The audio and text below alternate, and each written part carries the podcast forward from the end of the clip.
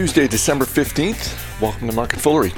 I'm Chris Hill. Something a little different today. We are having a day long investing conference around our flagship service, Motley Fool Stock Advisor. So while I am busy with that, I wanted to bring you an interview I did earlier this month with Grant Sabatier. You may be familiar with Grant. He is the founder of Millennial Money, one of the most popular sites for anyone looking to achieve financial freedom. Starting Millennial Money was not in Grant's plan when he graduated from college in 2007. He had a good paying job in Chicago, but then the Great Recession hit. Pretty soon he was unemployed and back at home living with his parents. He spent months looking for a new job. He had no success. But finally, things started to turn around. There are two things the first thing was that it was at this time I started realizing that my parents had gotten a little bit older. They uh, they were still working. They were stressed about money. I was invited to a July Fourth picnic actually in 2010, where I went, you know, DC suburbs with a lot of my parents' friends, and I was the only, you know, mid 20 something there you know everyone else was out probably having a lot more fun than me and the only thing anyone i was listening to the conversations anything anyone was talking about was retirement. It was this golden, uh, you know, pot of money at the end of the rainbow. Everyone was talking about when are you going to retire? When are you going to retire? And here I am looking at my parents who are still working and their friends who are still working, and everyone's stressed about money, and I was stressed about money. That I had the simple idea of just writing down what I had been taught about money. I just made a simple list. Just what, what, where, where did I go wrong? Where did we go wrong? And the first thing I wrote down was that time is money. And I looked at this and I, you know, I had my philosophy major hat on and I was like, you know what? This is ridiculous. The entire time is not money. Time is so much more valuable. You can always go out and make more money. Even me being unemployed, I knew that, but you can't get back your time. You know, I'm not going to be able to get back my mid 20s and, you know, the next 30, 40 years of my life. And so why are we making this massive trade off for money? And the entire personal finance foundation is built on this idea. So once I realized that that was a complete joke, then I looked at the second thing I wrote down, which was save five to ten percent of your income. And here I just did some back of the you know napkin calculation on my you know fifty thousand dollars salary that I had had when I'd gotten laid off, and realized that I was never going to be able to retire if I only saved five percent of my income. And so here's another ridiculous piece of information, and this got me down the rabbit hole. I just realized that I needed to learn a lot more. I Googled best money books. The first book that came up was Your Money or Your Life by Vicki Robin. I read it in August 2010, completely changed my life, realizing that whenever you're working, you're trading your life energy for money. Really resonated with the philosophy major in me. I saw it as a blueprint to building a life that I loved. Uh, Vicki Robin, the co author, is now a really good friend of mine, and she wrote the foreword to my book. And it's really funny because she actually laughs. She's like, Yeah, that was that was the intent of the book, but I had no idea that you know a millennial would come along and his takeaway would be you know not only should i save 50% of my income but i need to try to figure out how to make as much money as quickly as possible. She said that wasn't her intention at all but that's what i read into it. And so here i had this grand plan but still i didn't have a job. So the second big impact was i was just doing a search on my phone.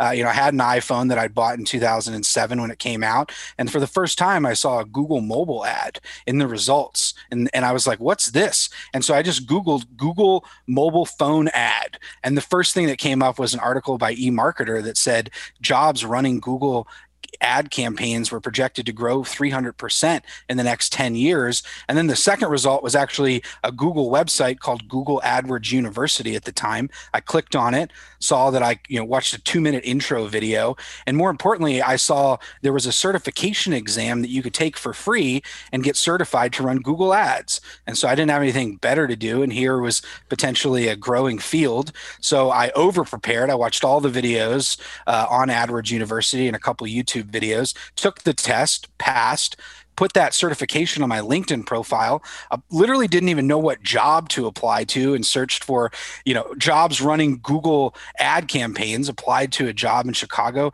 After applying to over 200 jobs at my parents' house and not getting a single call back, just that free Google certification got me a job at a digital marketing agency. And I was out of my parents' house, saving over 50% of my income, and I was off to the races.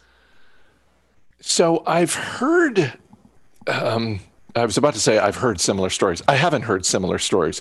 I've heard uh, similar numbers in terms of people saving money. Can you give me a couple of examples of what that sacrifice looked like? What uh, what what are you giving up when you're saving 50% of your salary?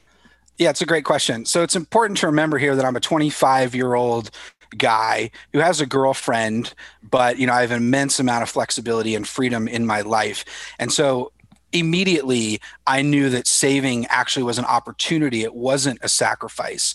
And so the hardest thing uh, throughout my entire financial independence journey and becoming a millionaire in five years, it wasn't learning the tactics. It was living my life differently than my friends and then my parents. I mean, you have to think. So I moved to Chicago. I needed a car because my job was in the suburbs. And so I bought an $800 Nissan Maxima on Craigslist, one of the cheapest, most reliable cars that I could find. And I rented an apartment that was $800. And so it was a two bedroom, so I could have a little office, but it was a really crappy apartment. And in fact, it was so crappy that my wife, then girlfriend, wouldn't even come come over and hang out in it, talked about it, made fun of me all the time. And my car was so crappy that when I picked my mom up at O'Hare Airport when she came to visit, she literally, for the 40 minute drive into the city, made fun of my car and worried if it was safe the entire time. And so during this journey, a lot of my friends, you know, I got invited to go to Coachella around this time. I didn't go because I decided to save the money. On weekends, you know, I wasn't going to Chicago Bulls games with my friends anymore. I was side hustling. That first year, I had 11 different income streams because I started seeing my net worth go up.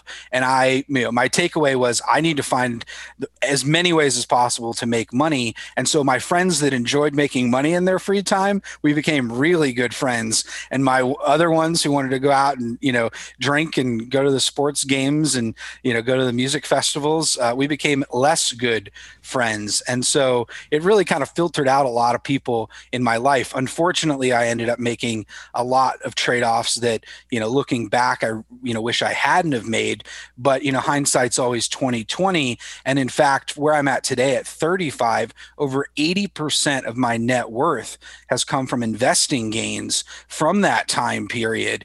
And so I'm very grateful that I did decide to to make those sacrifices.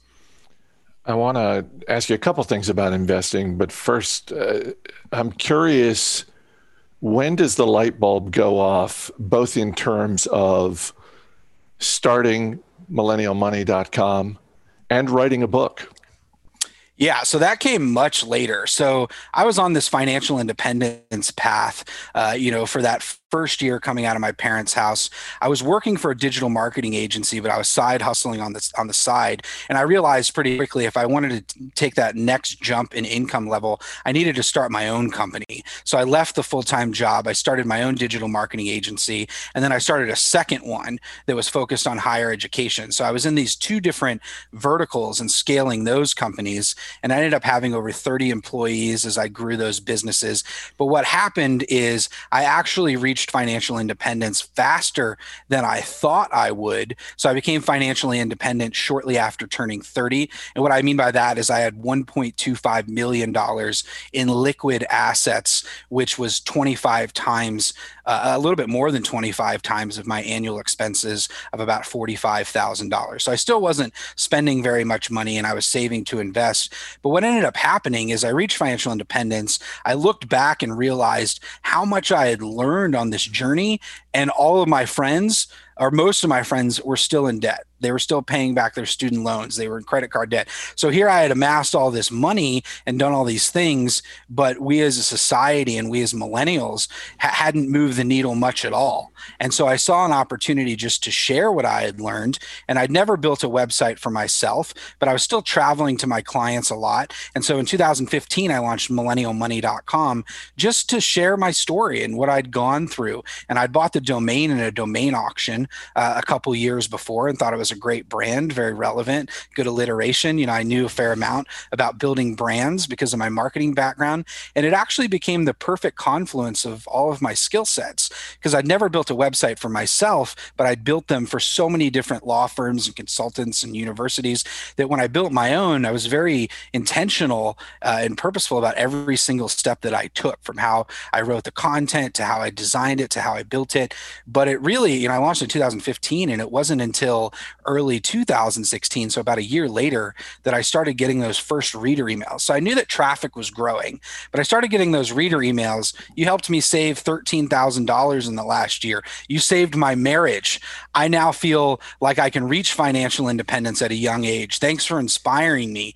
And those emails filled me with so much more joy than any amount of money that I had made that it was like my purpose in life, you know, at the age of 32 had just shown up. I mean, it, it was perfect alignment. And I realized that this is what I should be doing with my life. And so I started doubling down, writing more. The media started to take notice. In 2017, that's when you get uh, the Washington Post first writing about me uh, and, and, my story. And it took off like wildfire, man. It was uh, being on NPR. And, uh, you know, since that time, I've done over a thousand media interviews across every you know 50 countries uh, it's just been an incredible journey. And from that i doubled down and spent more time built out a team to, to grow the website. And uh, then from that i got the book deal with penguin random house and the opportunity to you know the number the two most bi- the biggest questions that i got asked were you know how did you do this? And i had a 13000 word blog post that outlined a lot of the steps i took.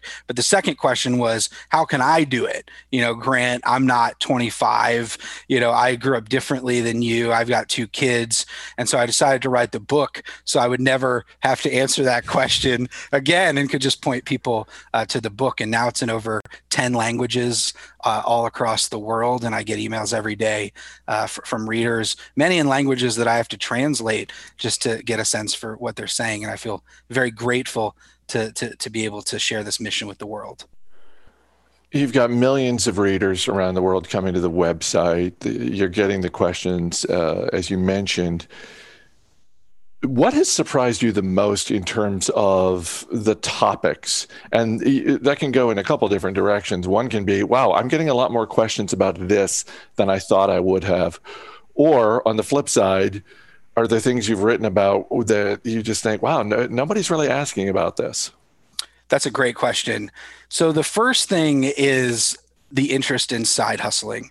So I was one of the first people back in 2015 writing about side hustles and and using that that keyword uh, and and ranked for it very well early on. It was something you know I was just talking about ways to diversify your income, and you know I saw this opportunity particularly you know pre-gig economy uh, with you know the online space growing just to build money in a lot of different ways. And so you know i like to say that it's never been easier in history to make enough money to live a life you love. That doesn't mean it's never been easier to get super rich or to you know it's still difficult to make money in a lot of ways. But if you're scrappy and you're creative I mean, there are so many ways to make money out there and it's constantly changing. I mean, you just compare the life that we live today, you know, to our, you know, 100 years ago, our great grandparents, and the quality of life is insanely high. You know, it's, we, we can live incredible lives with very little money. And so the interest in side hustling early on was so strong. And that's really only continued. And the second thing is, I started to get emails uh, from people who resonated with the more mindful approach to money. What they had seen is their parents get into debt and and be strapped down and be tied to a mortgage and to a job and to debt. And coming out of college, even you know, I get emails from 16 year olds, 18 year olds, people who are starting so early on this path.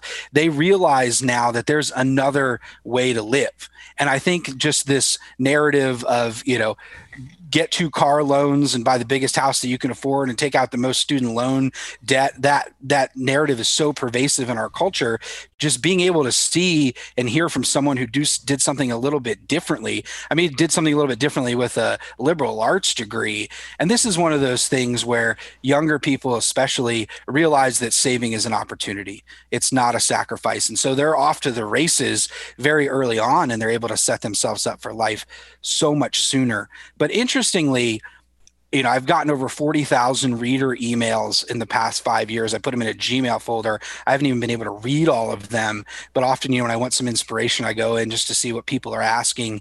And 90% of the time, people aren't saying, Thank you for teaching me how to increase my savings rate 1%. What they're saying is, Thanks for inspiring me.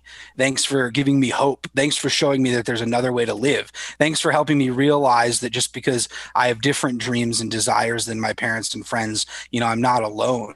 And so, you know, I'm just one part of a much larger movement and was, you know, writing about this fairly early. Uh, that's been a big shift towards people being more intentional about their finances and spending and realizing that money is freedom.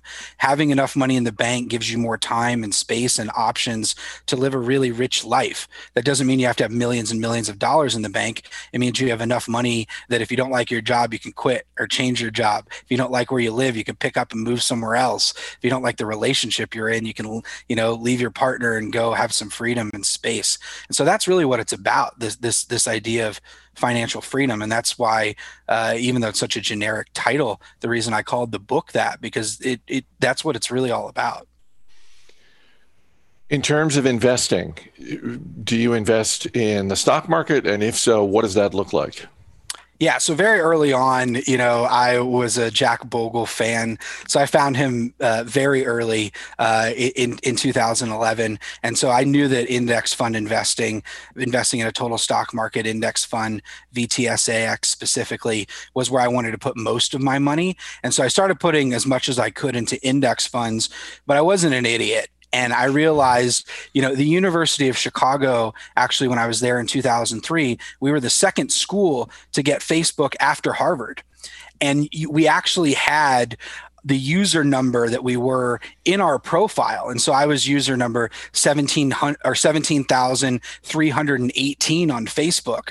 And so I was very early on on that. So once in 2011, you know, I heard that Facebook was going to go public. It was a no-brainer to me that I needed to invest in it. Unfortunately, I didn't have as much money as I have now to invest in it. Uh, so so it hasn't grown as, as much as you would have expected, but it was a part of a portfolio. And so I, I knew that that was a no brainer. And so I'd allocated about 10% of my net worth to invest in individual stocks thankfully over time i'm actually not a big fan of rebalancing. I, I, don't believe in you know selling overperforming assets especially individual stocks. And so you know over the years as i've acquired other individual stocks like amazon uh, obviously facebook some apple you know th- those have grown to be a pretty considerable part uh, an outsized part of my portfolio which in hindsight it, you know exposes me to a lot more individual equity risks but you know i believe in these companies even more than i believed in them when i invested.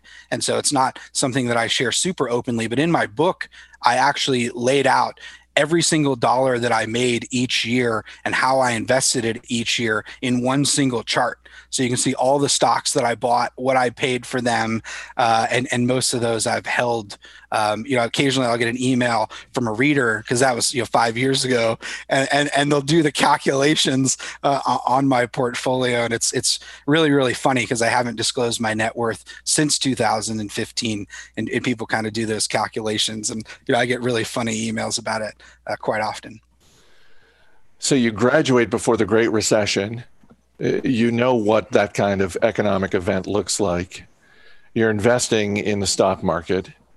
Take me back to late March 2020.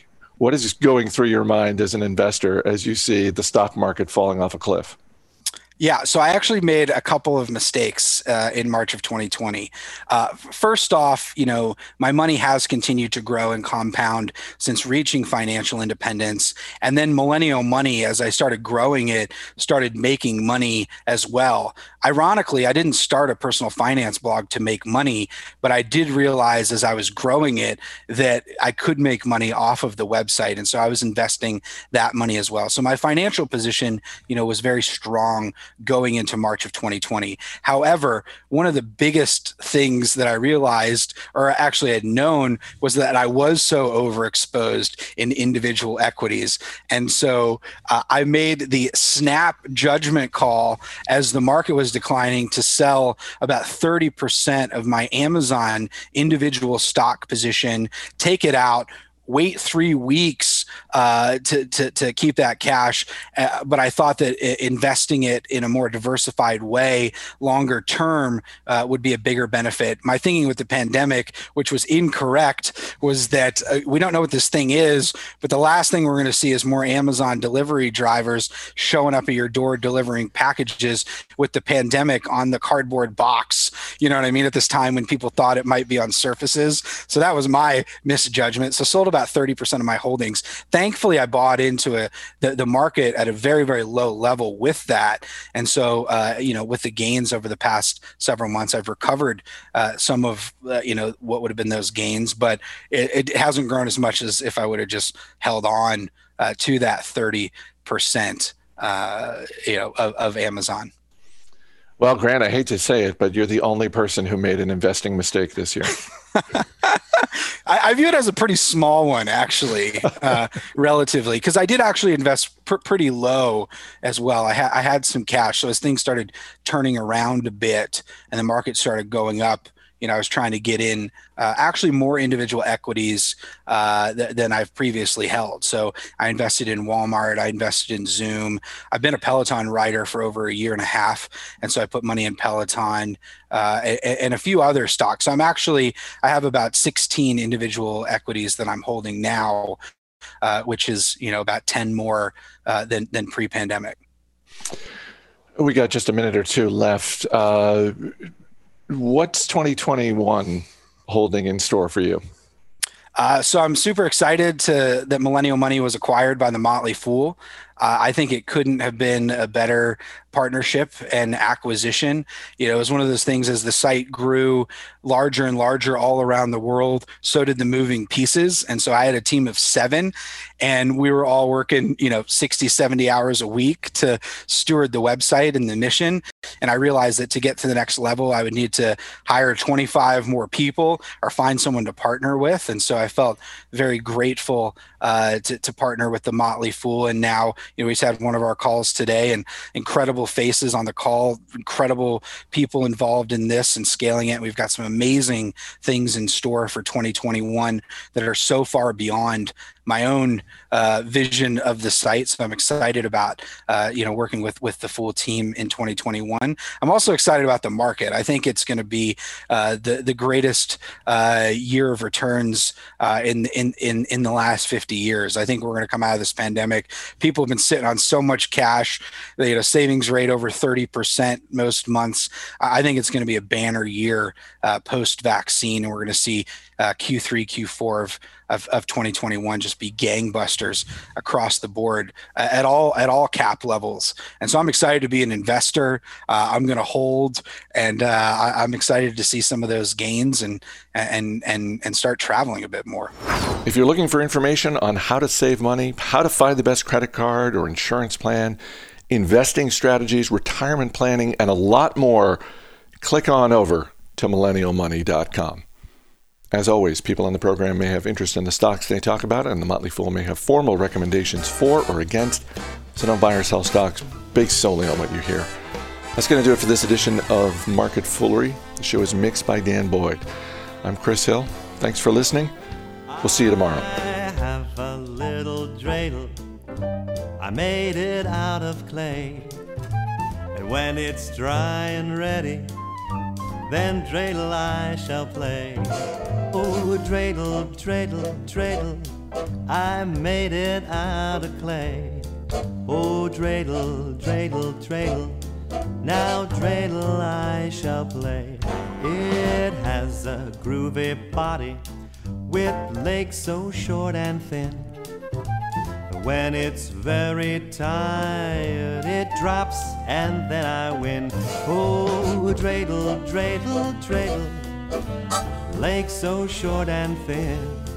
Oh, dreidel, dreidel, dreidel, it drops and then I win. Nes Gadol Hayasham, a great miracle happened there. We light the candles for eight nights, it's happening everywhere. My dreidel's always playful, it loves to dance and spin. A swinging game of dreidel. Come on now, let's begin.